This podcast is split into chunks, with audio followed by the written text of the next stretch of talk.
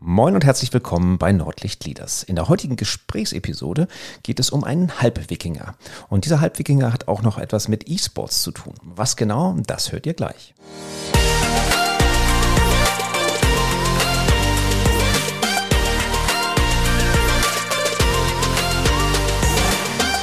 Moin, ich bin Thomas Katlun und ich helfe Unternehmen zwischen Nord- und Ostsee dabei, produktiver und effizienter zu werden. Das mache ich, indem ich ihre Führungskräfte trainiere. Denn nur gut ausgebildete Führungskräfte bringen eins hervor, engagierte und motivierte Mitarbeiter. Heute heiße ich herzlich willkommen Henrik. Grüß dich, Henrik. Hallo.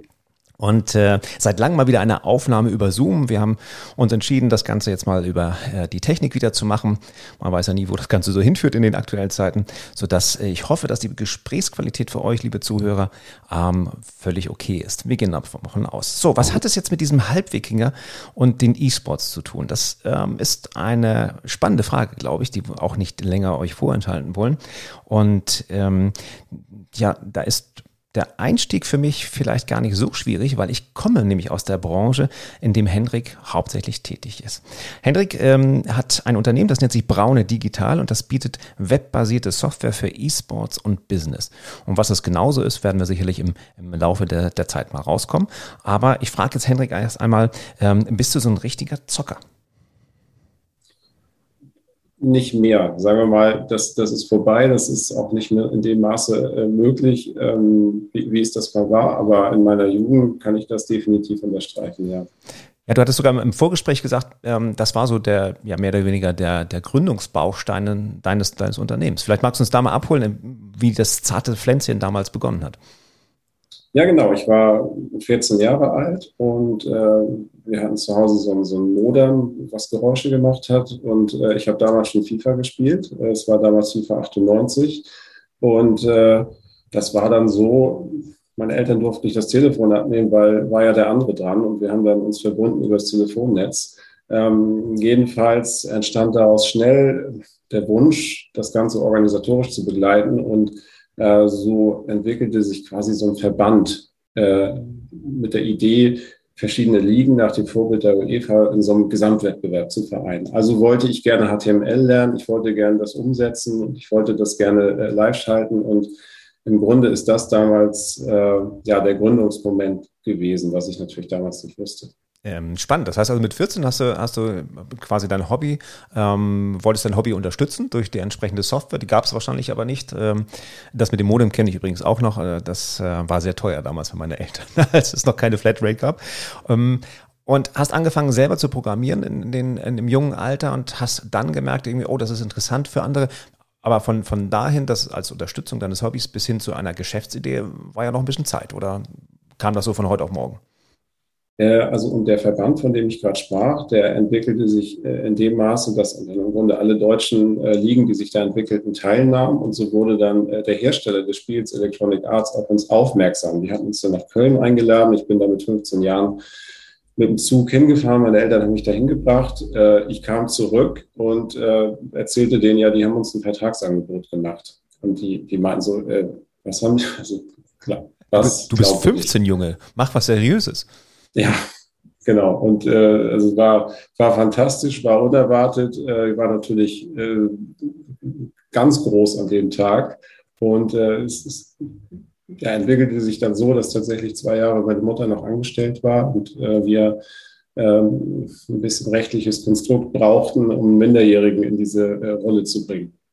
Okay, spannend. Also unser, unser Verband wurde dann im Grunde veroffizielt äh, und wir haben die offiziellen FIFA Online-Ligen dieser Zeit äh, gemacht für EA. Okay, 1998 war das so das erste Mal, dass EA generell Richtung Online gegangen ist? Ja, es gab von EA aus nur im Spiel die Möglichkeit, Modem und ISDN-Verbindung zu machen. Es gab noch keine äh, offiziell betreute E-Sport-Szene. So, das waren die ersten Vorstöße. Genau. Okay. Und ähm, ja, dann haben auch deine Eltern wahrscheinlich ja mitbekommen, oh, das könnte doch was werden und haben dich dann nicht genötigt, doch die Bankkaufmannslehre zu machen, damit man was Sicheres in der Tasche hat.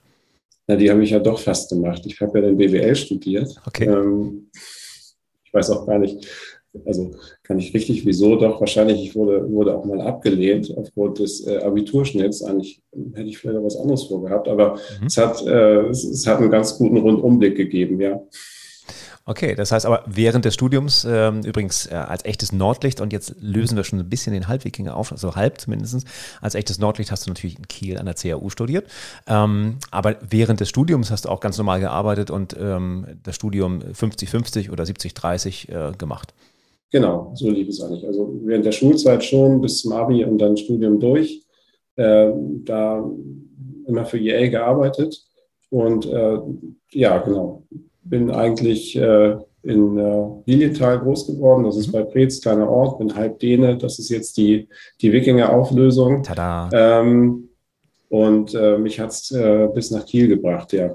Weit okay. gereist. Einige würden jetzt sagen, weit gekommen, genau an dieser Stelle. ähm, das heißt also, für EA warst du tätig, du hattest den Vertrag, aber du warst ja nicht Angestellter, sondern du warst immer als Freiberufler tätig zu dem Zeitpunkt, ne? Doch, in den ersten Jahren war ich angestellt ah, okay. tatsächlich. Ja, ja. Und äh, die Selbstständigkeit äh, folgte dann im nach dem Studium. Ja. Hm? Okay. Ähm, wenn du jetzt selbstständig bist oder warst äh, am, am, Anfang, dann warst du wahrscheinlich mhm. alleine. Vielleicht hattest du noch irgendwie einen Kumpel, der noch ein bisschen geholfen hat beim, beim Programmieren oder sowas in der Art. Aber ähm, bis von dahin bis zur Gründung einer Digitalagentur ist ja auch noch ein kleiner Weg. Ähm, magst du uns da noch mal ein bisschen mitnehmen?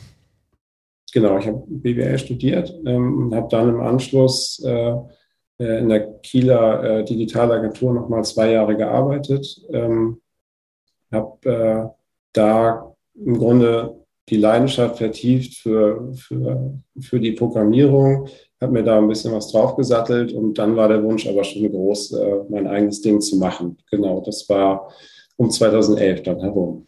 Okay, das heißt, ihr habt also auch schon jetzt zehn Jahre als Braune Digital auf dem Buckel.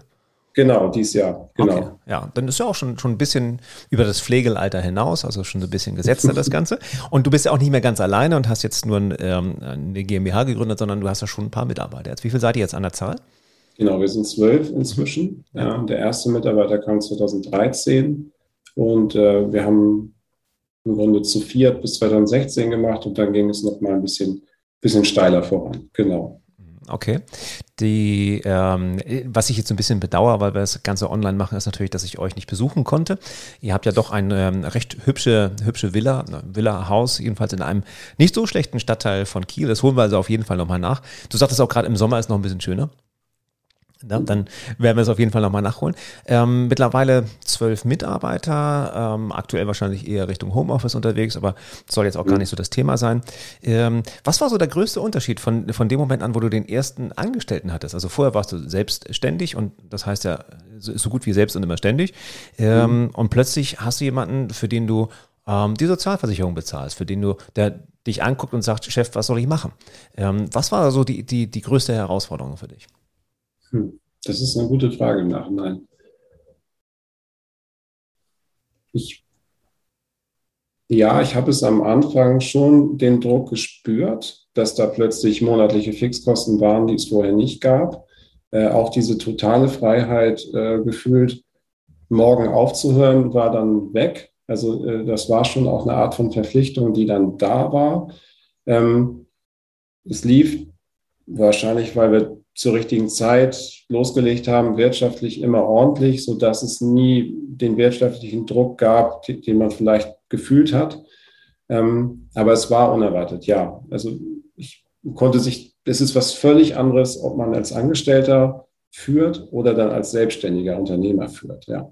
Okay, ja, schön, schön, schön zu hören. Ich ähm, kenne das und ich höre das auch häufig von meinen Kunden, dass das einfach ein Riesenschritt ist in dem Moment, wo du plötzlich die Verantwortung, weil du nimm, übernimmst ja die Verantwortung, wie du schon sagtest, du kannst nicht morgen sagen, oh, jetzt mache ich mal zwei Wochen zu, ist mir egal, was, was nach mir kommt, sondern da ist jemand, der muss vielleicht auch seine Miete bezahlen oder seine Familie ernähren. Ja, ähm, wichtiges Thema. Hast du dir damals Gedanken gemacht, irgendwie so, kann ich führen oder hast du im Studium was gelernt, was in diese Richtung ging? Ähm, das Studium würde ich äh, in Bezug auf die Praxis fast ein bisschen ausklammern. Ich, äh, ich möchte es nicht missen, aber ich äh, muss schon sagen, das ist überschaubar, was man jetzt in die Praxis mitgenommen hat. Ob ich führen kann, ja, ich hatte da meine Zweifel, ehrlich gesagt. Ähm, wenn ich, das, ich bin auch nicht nur Gamer, ich bin auch Fußballer. ich habe immer das Gefühl gehabt, richtig gut führen kann ich eigentlich nicht und bin eher so der Einzelgänger-Typ. Okay, das kann eine Herausforderung sein. Das muss keine Herausforderung sein, aber es kann eine, eine Herausforderung sein. Okay, wir haben jetzt ähm, das Studium, das hat nicht so richtig viel gebracht. Äh, die weitere Ausbildung Richtung Führung, äh, weiß ich, gibt es nicht in Deutschland. Also es gibt jetzt, ähm, außer bei uns vielleicht, kleiner Werbeblock, ähm, keine vernünftige Ausbildung zur Führungskraft. Aber die ähm, Situation, in der du warst, ist auch ganz, ganz typisch. Du bist Selbstständiger und dann kommt immer einer dazu, dann kommt noch einer dazu, plötzlich hast du eine mhm. Abteilung, dann hast du plötzlich irgendwie vielleicht sogar noch eine zweite Ebene eingezogen und dann gibt es häufig so, ein, so einen Kulturbruch, wenn du ah, 10, 15 Leute hast, weil das plötzlich nicht mehr das Gleiche ist. Bei dir vielleicht sogar auch noch mit der Sondersituation, dass du gegründet hast und dann erst jemand dazu kam. Häufig mhm. ist ja so, dass drei, vier Kumpels irgendwie zusammen gründen und die leben natürlich auch in Spirit und darauf möchte ich jetzt ein bisschen hinaus. Ähm, hast du die Idee am Anfang schon gehabt, als du jetzt die ersten Mitarbeiter, Mitarbeiterinnen eingestellt hat, eine bestimmte Kultur zu etablieren oder hat sich das Ganze ergeben, indem man abends gemeinsam Bier trinkt und Pizza isst? Ja, das ist ein großer Unterschied zu heute. Damals musste man eigentlich gar nichts tun. Die Kultur war einfach da. Wir hatten, äh, die, die ersten Mitarbeiter hatten, hatten komischerweise ähm, oft das in sich, was man vielleicht in größeren Firmen erst künstlich herbeiführt. Das mag daran liegen, ähm, in der Frage, wer entscheidet sich einfach zu jemandem alleine zu gehen? Also wer bewirbt sich da? Wer, wer möchte das? Ähm, ich glaube, darin sind schon so ein paar, Charakter, ein paar Charaktereigenschaften angelegt, die förderlich sind, um so eine Kultur, Kultur einfach entstehen zu lassen. Und wir hatten halt schon diese, diese Mentalität, wir gegen alle am Anfang, wir sind so eine verschworene Einheit, ähm, wir ziehen das Ding durch, äh, gehen durch dick und dünn und das prägte eigentlich so die ersten Jahre. Das war auch toll. Also äh, das äh, begeistert mich immer noch im Nachhinein, äh, so die Anfänge, ne, muss ich sagen. Also es gab keinen Plan, eine Kultur zu etablieren damals, um das ehrlich auch zu sagen. Vielen Dank. Das ist häufig das, was, was ähm, von Kunden an mich herangetragen wird. Also, wir müssen mal hier eine Kultur schaffen. Ich sage, boah, also es gibt da keinen Schalter, den man umlegen kann, sondern das entwickelt sich halt auch. Und mhm. ähm, ich habe auch mit vielen kleineren Unternehmen gesprochen, die dann größer geworden sind. Da gibt es immer so eine Sollbruchstelle, wenn dann plötzlich so eine zweite Ebene eingezogen wird. Ne? Wenn, wenn du ähm, auch als, als Geschäftsführer überlegst, irgendwie so, wieso hat der oder diejenige jetzt keine Lust, abends bis elf hier zu sitzen und mit mir Pizza zu essen? Vielleicht, weil sie auch ein Privatleben haben oder sowas in der Art. Und dann gibt's gibt's so gewisse Momente, also die ich jedenfalls selber auch festgestellt habe in der Agentur damals, gibt es so Momente, wo ähm, du hinterfragst als, als Inhaber oder als Geschäftsführer, hm, was habe ich falsch gemacht oder sowas. Gab es diese Position oder diese Stelle auch bei dir? Ja, ja. Ähm, das haben wir öfter. Äh, das stellen wir uns auch heute noch äh, die Frage. Ähm, also ich, ich kann nicht verschweigen, dass, dass wir in bestimmte Fehler gerannt sind, die wahrscheinlich viele machen. Also wir haben den, den richtigen Zeitpunkt nicht erwischt, zu, zu begreifen, okay, jetzt ist eigentlich ein anderer Stil gefragt. Also die Firma ist jetzt aus den Kinderschuhen raus und jetzt müssen wir das eigentlich aktiver steuern. So, wir haben gedacht, das geht immer so weiter, so wie du es auch beschrieben hast. Ne? Äh, Mitarbeiter um Mitarbeiter, Kunde um Kunde. Aber eigentlich haben wir so ein bisschen uns das eigene Grab geschaufelt und sind dann eigentlich zweimal an dieser Hürde, wir werden größer als zehn, gescheitert. Und haben das erste Mal gedacht, ist halt so. beim zweiten Mal schon aktiver gefragt, wieso eigentlich, also was ist unsere Verantwortung daran? Und äh, jetzt sind wir eigentlich gerade dabei, das aktiver zu, äh, dem aktiver zu begegnen, das dieses Mal auch zu lösen mhm. und äh, sich da auf professionelle Beine zu stellen. Aber ja, ich reflektiere das inzwischen kritisch, was da zu einer bestimmten Zeit passiert ist. Also du bist nicht alleine, wenn das hilft an der Stelle. Mhm. Das, ja, aber das, das hast du bestimmt schon gehört, irgendwie auch im Umkreis. Äh, du bist nicht alleine an dieser Stelle. Das ist so eine, so eine Stelle, glaube ich, die, die alle erwischt. Und dann gibt's nochmal die nächste. So, ähm, also gibt Autoren, die sagen 60, 70 Leute, dann ist so der nächste Punkt. Ähm, ich glaube, es ist immer dann, man sagt ja, dass man eine Gruppe ganz gut führen kann, die so mit äh, maximal zehn Leuten ist. Das ist aus der urzeitlich so ein bisschen, so ein bisschen belegt. Äh, wir sehen es bei der, bei der Bundeswehr oder beim Militär, das sind die Gruppen, die kleinsten Einheiten sind immer zehn Leute um die zehn Leute. Und darüber hinaus musst du irgendwie halt wieder Untereinheiten bilden. Und das sind meistens so die, die, die Sollbruchstellen, wo es dann schwierig wird.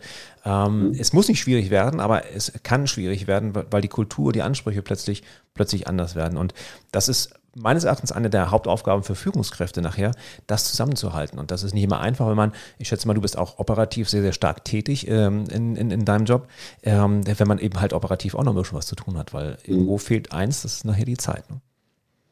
Ja, das beschreibt es total richtig. Diese ähm, operative Einbindung, die, die geht meist vor, weil Kunde ruft, ne? das, das kennt man, das Phänomen. Ähm, Und sich da rauszunehmen, ist sicherlich notwendig, ist übrigens auch was, was Mitarbeiter zunehmend äh, begrüßen würden, habe ich das Gefühl. Es läuft auch besser. Es, es läuft besser, wenn der Chef nicht besser. Habe ich früher nicht geglaubt, dass das so sein könnte. Mhm. Aber ja. Mhm. Ja, ähm, hat es ja schon gesagt, dass es deinem Naturell eher auch gar nicht so entspricht irgendwie äh, oder dass dein Naturell lieber ist, irgendwie am Produkt zu arbeiten und mhm. äh, das nach weiterzubringen. Und ähm, für, für solche Naturelltypen ist es dann umso schwieriger, plötzlich nochmal einen Schritt zurückzutreten. Das ist ja so ein bisschen die, die, die Idee der, der Führungskräfte, die häufig noch in den Köpfen ist. Ähm, ohne mich läuft's nicht. Also muss bei dir nicht so sein, aber das ist das, was ich höre. Ohne mich läuft's nicht oder ich weiß es ja eigentlich besser. Oder wenn ich jetzt nicht drüber gucke und es nicht nochmal korrigiere und sei es ein Pressetext, mhm. den ich nochmal irgendwie drei, vier Kommata setze, ähm, dann ist es nicht so, wie ich es will.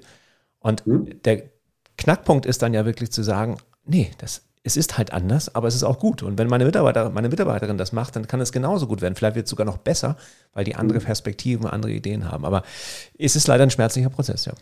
Mhm. Würde ich genauso unterschreiben. War immer so der Fall. Äh, dieses Mal haben wir das erste Mal das Gefühl, äh, ja, wir haben es verstanden und fühlen das auch. Also es ist ja immer ein Unterschied, rede ich mir das jetzt ein oder also fühle ich das auch, was notwendig ist, um ja. jetzt weiterzukommen. Was macht ihr diesmal anders? Habt ihr ähm, externe Hilfe noch dazu geholt oder, ähm, oder habt ihr ist das Bewusstsein der Hauptpunkt, dass es diesmal anders läuft?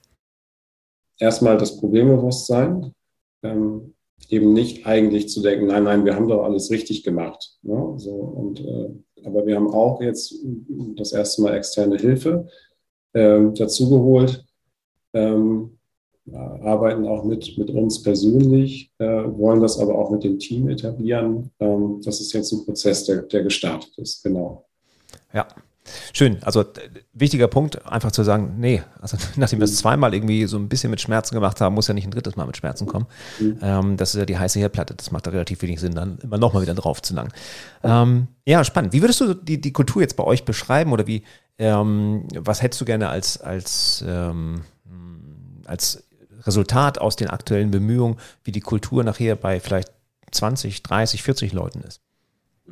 Es geht mir ja immer viel um Verantwortung und äh, Verantwortungsgefühl und dass keiner in seiner Rolle verharrt. Also dass wir als Team weiter agieren, trotzdem ähm, uns entwickeln, also nicht nur Spezialisten ausbilden, sondern so ein, so ein, so ein Gefühl im Team verankern. Äh, es ist zwar nicht mein Projekt, meine Abteilung, aber ich bin trotzdem für, für die Firma verantwortlich und Zusammenhaltsgefühl erhalten. Und das ist, das ist mir wichtig. Okay. Mhm. Das klappt am Anfang, wenn du zu zweit, zu dritt bist, automatisch, weil äh, wenn es klingelt an der Tür, dann ist da nicht jemand, der hingeht. Und wenn das Telefon mhm. klingelt, dann nimmst du es halt ab, weil es ist kein anderer da, der das macht. Ne? Mhm. Und dann wird die Verantwortung auch ein Tick größer. Mhm. Okay. Und, und ich möchte unbedingt erreichen, dass unsere Mitarbeiter dann auch sagen, okay, ich arbeite gerne hier, ich bin der Firma verbunden auf einer emotionalen Ebene, nicht nur, weil es hier vielleicht die besten Benefits gibt oder äh, mir das meiste geboten wird, sondern dass ein gegenseitiges Gefühl von, von Geben und Nehmen entsteht. Also ähm, das erlebe ich halt immer, immer mehr im Umfeld, dass Leute eigentlich fragen, ja, was, was, was gibt's denn da, was, was, was, was, was wird mir geboten quasi? Das ist auch alles okay, der Markt dreht sich eben so ein bisschen. Ähm, das verstehe ich auch. Und, und, aber es, es, muss immer die Waage sein. Und, ähm, ich glaube, dieses gegenseitige Gefühl, ja, wir tun was füreinander, das ist, das ist wichtig und gut. Ja, die, die Herausforderung ist ja immer, das nach draußen zu zeigen. Also Benefits sind relativ äh, sichtbar. Ne? Du kannst auf deine Homepage basteln. Bei uns gibt es den Früchtekorb, mhm. den Kicker. Habt ihr einen Kicker? Ja, okay, ne? Also gut. Äh, war, war PlayStation. In der PlayStation, genau. Ihr habt ja die, die, den virtuellen Kicker. Ähm, die, diese Benefits kannst du relativ gut darstellen, das Ganze. Die Unternehmenskultur darzustellen, ist relativ schwierig. Und gerade das Thema Verantwortung da, da so darzustellen, dass auch Leute sich mhm. na, angezogen fühlen von, von dem Bereich. Nun ist ja kein offenes äh, Geheimnis in Schleswig-Holstein und Hamburg hm, nicht so die Fachkräfte-Schwämme unterwegs, äh, sondern ganz im Gegenteil, es ist richtig viel Ebbe. Was macht ihr denn, um euch als Arbeitgeber so attraktiv zu machen? Ähm, neben den Benefits, hattest du gerade eben aufgeführt, was, was macht ihr da, damit ähm, ja, die Leute von der, von der FH oder von der CAU irgendwie sagen, nee, ich will jetzt gar nicht nach Hamburg, Berlin oder so, sondern ich bleibe in Kiel und äh, gehe zu Braune? Es ist illusorisch zu denken, dass die Top-Performer bei uns über 20 Jahre bleiben. Es kann ein Ziel der Firma sein, irgendwann dahin zu kommen. Äh, für den Moment ähm, fahren wir, sind wir gut damit gefahren und fahren auch gut damit, dass wir den jungen Leuten sagen, die von der Uni kommen, sogar schon von der Schule, okay, die Jahre bei uns, die bringen euch richtig weiter. Ähm, das, ist, das ist viel Input, nicht nur fachspezifisch. Ähm, wir trauen unseren Leuten sofort zu, verschiedene Rollen äh, einzunehmen, Verantwortung zu übernehmen. Nur weil jemand Entwickler ist, heißt es das nicht, dass er nicht auch mal ein Projekt leitet und in andere Rollen schlüpft. Also diese Entwicklung gerade in frühen Jahren, würde ich sagen, kann man bei uns gut machen. Ob es dann für immer ist, steht auf einem anderen Blatt. Das muss auch nicht so sein. Ja, ich meine, da sind wir auch in einer anderen Zeit unterwegs, also dass du irgendwo ja. ein, eintrittst in ein Unternehmen und dann in die Rente verabschiedet wirst mit der goldenen Taschenuhr, das, das gibt es halt halt nicht mehr oder sowas in der Art. Das finde ich aber sehr interessant, weil und das, da, da breche ich auch mal gerne eine Lanze für den Mittelstand, denn ähm, die Möglichkeiten, die du hast, wie du eben sagtest, vom, vom Entwickler auch irgendwie in Richtung Projektleitung zu gehen, die hast du halt nur im Mittelstand. Ne? Und, und das hast du halt nicht, wenn du in einen großen Konzern oder vielleicht auch in einen Konzern angehörige Agentur reingehst, mhm. dann gibt es halt feste Rollen, feste ähm, ja, Verantwortlichkeiten und das war's dann. Da musst du dich hochdienen, bis du dann irgendwann äh, Senior Consultant wirst oder wie auch immer. Und das hast du halt im Mittelstand. Deswegen mag ich den Mittelstand auch so gerne. Da kannst du von links nach rechts springen. Da kann ja prinzipiell ein Entwickler plötzlich morgen Kundenkontakter werden und sagen, nee, ich habe festgestellt, mein Draht zu den Kunden ist so toll, ich habe gar keine Lust mehr oder, oder ich, ich glaube, ich bin besser, wenn ich beim Kunden bin, als dass, dass ich programmiere. Mhm. Ja. Aber wie transportierst du das? Habt ihr ähm, direkten Draht irgendwie an die Uni? Habt ihr irgendwie beim Praktika, bietet ihr sowas an, dass die Leute das mal mitkriegen, was bei euch möglich ist? Genau, Praktika ähm, machen wir, bieten wir auch an. Ähm, auch schon Schülern, nicht nur Studenten. Ähm, wir haben Draht in die Uni, auch im Informatikbereich, wo wir äh, versuchen, die, die Studenten anzusprechen, auch ähm, nicht nur mit dem Ziel, äh, Hilfsarbeiter zu sein, jetzt mal überspitzt gesagt, sondern wirklich auch äh, einzusteigen, was zu lernen und da rauszugehen mit, mit, mit, mit viel Erfahrung. Ähm, auf, auf, diesen Wegen versuchen wir es, ja, mhm. genau. Okay. Denn die klassischen Wege, das muss man sagen, die sind zu. Ja, also wer heute noch ähm, zu mir kommt und sagt, Mensch, meinst du mal, ist es sinnvoll, hier eine Anzeige in Monster oder Stepstone zu schalten? Und ich sage, nee, also da musst du echt andere Wege gehen. Wir hatten jetzt im, im November genau das Modul Arbeitgeber Attraktivität im Training und das ist immer sehr, sehr spannend, wenn äh, da einfach neue Wege aufgetan werden. Du arbeitest eine Persona aus, wer ist denn mein Wunschkandidat?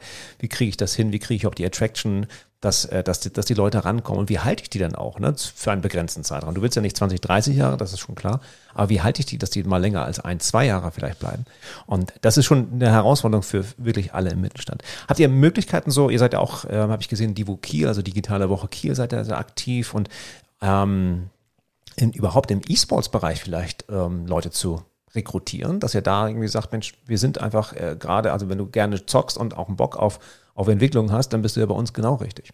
Ja, genau, da haben wir auch äh, Initiativen, also Open Campus Kiel sagt ihr vielleicht was, äh, da ist diesen Winter auch ein Kursus äh, E-Sport Berufe, da bin ich auch dann vertreten, informiere, ähm, sind Studenten vor Ort. Ähm, äh, wir haben jetzt auch teilgenommen äh, vielleicht noch von Kiel Works. Äh, die hatten eine coole Aktion bei Lille äh, in der Brauerei. Job Tasting hieß das, war so ein bisschen wie Speed Dating. Das hätte eigentlich morgen stattfinden sollen, Corona-bedingt leider nicht. Ähm, aber da, da wollen wir auch gerne informieren und was tun. Ah, das findet jetzt nicht statt. Schade, ja. Ich hatte, hatte es gesehen, äh, hatte ich gelesen. Mhm. Ähm, schöne Geschichte, auch eine schöne Location. Äh, wer, ja. wer so ein bisschen den Podcast gehört hat, wird auch gesehen, äh, hör, gehört haben, dass äh, der Max von Lille auch schon mal hier, hier im Podcast war mhm. und wir uns ja, ähm, also ich alles tue, um die zu unterstützen, sagen wir es mal so. Also mhm. gerade die Lille Brauerei. Ähm, ja, spann, spannende Geschichte. Ich glaube, du musst einfach anders sein und das hattest du schon gesagt. Also die traditionellen Wege sind für das Thema Recruiting ja, ausgetreten oder mit extrem viel Budget eben halt versehen. Und das hat man im, im kleinen und Mittelstand eben halt nicht. Was ich ganz spannend finde, du hast auf deinem Xing-Profil, nee, auf LinkedIn-Profil, glaube ich, ähm, dein, was du suchst und dann schreibst du keine Kontakte durch Personalvermittler. Hm, ist das so ein gebranntes Kind oder was? Äh, weil, weil die könnten ja vielleicht jemanden haben, der interessant für dich ist. Ja, ich bin mir da nicht sicher. Ähm, okay. Ja, ich bin ein gebranntes Kind. Äh, erstens äh, ist es kaum mehr zu ertragen, äh, dass die anrufen, nicht nur mich, sondern auch unsere Mitarbeiter äh, zum Abwerben? im Büro. Zum Abwerben oder? oder ja, zum, zum Abwerben, okay. genau. Ähm, und also wenn ich diese Nachrichten lese, die unsere Mitarbeiter von den Headhuntern bekommen auf LinkedIn, da muss man ja sagen, da möchte ich mein Geld jetzt nicht rein versenken. Okay, also äh, von Professionalität wahrscheinlich ähm, nicht so richtig die Spur. Das ist, ich glaube, auch manchmal die pure Verzweiflung von Headhuntern, weil die leiden natürlich unter diesem äh, zukünftigen Fachkräftemangel. Also ich glaube nicht, dass es denen besser geht, ähm, sondern ganz im Gegenteil, die leiden darunter, weil äh, die Firmen können sich die Menschen aussuchen und äh, andersrum.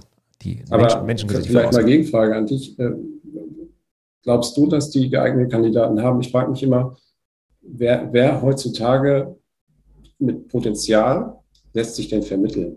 Warum sollte ich das tun? Ja. Ich hatte gestern gerade ein interessantes Gespräch mit, äh, mit einem Kunden von mir, der sagte, ähm, dass äh, die, die junge Generation, wie er sich ausdrückte, häufig Personalvermittler nutzt, weil sie keinen Bock mehr haben zu suchen, weil sie wissen, dass sowieso irgendwo etwas machbar ist und dass die dann wiederum Personalvermittler äh, benutzen, also Headhunter benutzen, um sich dann irgendwo ins Gespräch zu bringen, um diesen ganzen Hessel mit Bewerbungsschreiben und Motivationsschreiben. Da haben sie einfach keinen Nerv drauf. Also geben sie dem, dem Headhunter einfach mal ihren Lebenslauf, der macht den hübsch und guckt dann, wo, wo passt du und verteilt es dann. Also das war die andere Sicht und da könnte ich mir schon vorstellen, dass da High Potentials dabei sind. Ähm, gleichzeitig äh, weiß ich natürlich aber auch, dass das nur die, ja, ein kleiner Prozentzahl sein kann. Ne? Ich weiß es nicht. Ich, ich lange nicht ja mit Händlern als, als, hm. als ähm, Einsteiger. Ich will ja in eine bestimmte Firma. Das war zumindest immer mein Anspruch. Also hm. Ja. Ich lasse mir ja nicht irgendwie zehn Blätter hinlegen und dann, ja, da kommt die Frage dann nicht. Ja, Tja, genau. aber es ist ein Tick bequemer. Ne? Und, äh, wir könnten jetzt anfangen, ich meine, ähm, ich bin ein wenig älter als du, aber wir können natürlich jetzt anfangen, über die junge Generation zu sprechen und zu sagen, oh mein Gott, das ist alles so schwierig geworden mit den jungen Menschen. Ähm, das war schon immer so. Also davon abgesehen, das gibt da kein, kein äh, oder ist kein großer Unterschied, 40, 50 oder 100 oder 2000 Jahre zurück, das war immer das Thema. Ähm, ich glaube, es ist einfach be bequemer geworden. Du weißt, du hast ein Riesenangebot und hast einfach jetzt kein Nerv irgendwie. Du lässt dir auch bei Netflix vorschlagen, die Firmen, die zu dir passen. Ne? Also Kunden, die dieses Buch gekauft haben bei Amazon, lesen auch das Buch. Ist ja prinzipiell ganz bequem. Vielleicht ist es das, aber das ist jetzt echt ins Blaue hineingeraten oder gesprochen. Okay, sehr cool. Ähm, ich glaube, du konntest aber ganz gut vermitteln, was bei euch wichtig ist. Und ähm, ich weiß nicht, vielleicht ist da der eine oder die andere jetzt hier im, in meinem Podcast als Zuhörer oder Zuhörerin unterwegs, äh, die da Bock drauf haben. Deswegen packen wir das auf jeden Fall mal in die Shownotes, irgendwie auch eure Adresse. Und äh, vielleicht kennt man auch jemanden, vielleicht ist jemand aus der Verwandtschaft, der da gut passen würde. Ähm, und dann packen wir das auf jeden Fall schon mal rein. Und vielleicht ist das auch ein unüblicher Weg, an ähm, gute Mitarbeiter zu kommen. Was sucht ihr denn gerade dringendst? Alles. Projektmanager, Product Owner, Backend, Frontend. Okay, das ist, glaube ich, mal alles bei euch, oder? Bis auf ja, den stimmt. fehlt, fehlt, fehlt eigentlich nichts. Sehr schön. Okay, packen wir noch mal rein. Klasse. Ähm, als Abschluss vielleicht eine, eine, eine kurze Frage. Mhm. Wenn du ähm, so an ja, deinen letzte, dein Bücherstapel auf deinem Nachttisch denkst oder an deinen Podcaststapel oder sowas, was könntest du jetzt so Führungskräften ähm, aus dem echten Norden empfehlen, was man mal gelesen oder gehört haben sollte oder gesehen haben sollte? Gibt es da irgendetwas, was dich ähm, jetzt auf deiner Kulturreise sozusagen äh, begleitet? Lass mich mal nachdenken. Ja, also die, Literatur, vielleicht müssen wir es auch schneiden hier. ähm, ich, muss die, ich, muss die, Frage mal äh, besser verstehen. Also so klassische Führungskräfte. Nee, was, ja, was, was du echt empfehlen kannst, was du einer Führungskraft echt empfehlen kannst, wo du sagst, Mensch, da habe ich einiges rausgezogen, zum Beispiel. Ne? Also ähm, die Frage ist unvorbereitet, ich weiß, und äh, viele sagen jetzt, oh, ich weiß gar nicht, irgendwie auf meinem Nachttisch liegt der letzte Harry Potter, erzählt das als Führungskräfte. Warum nicht? Also ich habe den, den neuen Franzen gerade entwickelt, äh, bin ich ein großer Fan von, mhm. Jonathan Franzen. Okay. Hat aber nichts mit Führung zu tun, muss ja. ich ehrlich sagen. Also wenn es um Führung geht, ich habe immer sehr davon gelebt, mir was von Persönlichkeiten und Vorbildern abzuschauen. Das, mhm. das hat mich eher geprägt ja. ähm, als diese klassische Literatur. Das ist mir manchmal zu phrasenhaft dann auch. Ja, kommt, äh, kommt extrem darauf an, was, was du da liest oder äh, dem Bereich. Mhm. Ähm, aber ich finde deine, dein, dein Ansatz, sich gute Führungskräfte rauszusuchen und zu gucken, was sie gut gemacht haben, ideal, weil ich meine, dadurch lernen wir am besten. Ne? Das ist ähm, Modeling, Modeling of Excellence heißt das, glaube ich, dass du dir das raussuchst. Und ich meine, so war, also war und ist Führung Lernen immer noch, dass du dir ähm, vielleicht einen Chef aussuchst, mit dem du gut konntest, der dich gut entwickelt hat und dann guckst du dir das ab, was äh, gepasst hat und vielleicht hatte, hatte man auch mal einen schlechten Chef oder einen, einen furchtbaren Chef und dann sagst du dir auch, so möchte ich nie werden. Ähm, so, so, ist Führung heutzutage ne? und das ähm, ist auch ganz okay. Vielleicht ein Podcast oder ein, oder ein Film noch, der dich so, so begeistert in letzter Zeit, aber ich quäle dich auch nicht unnötig länger.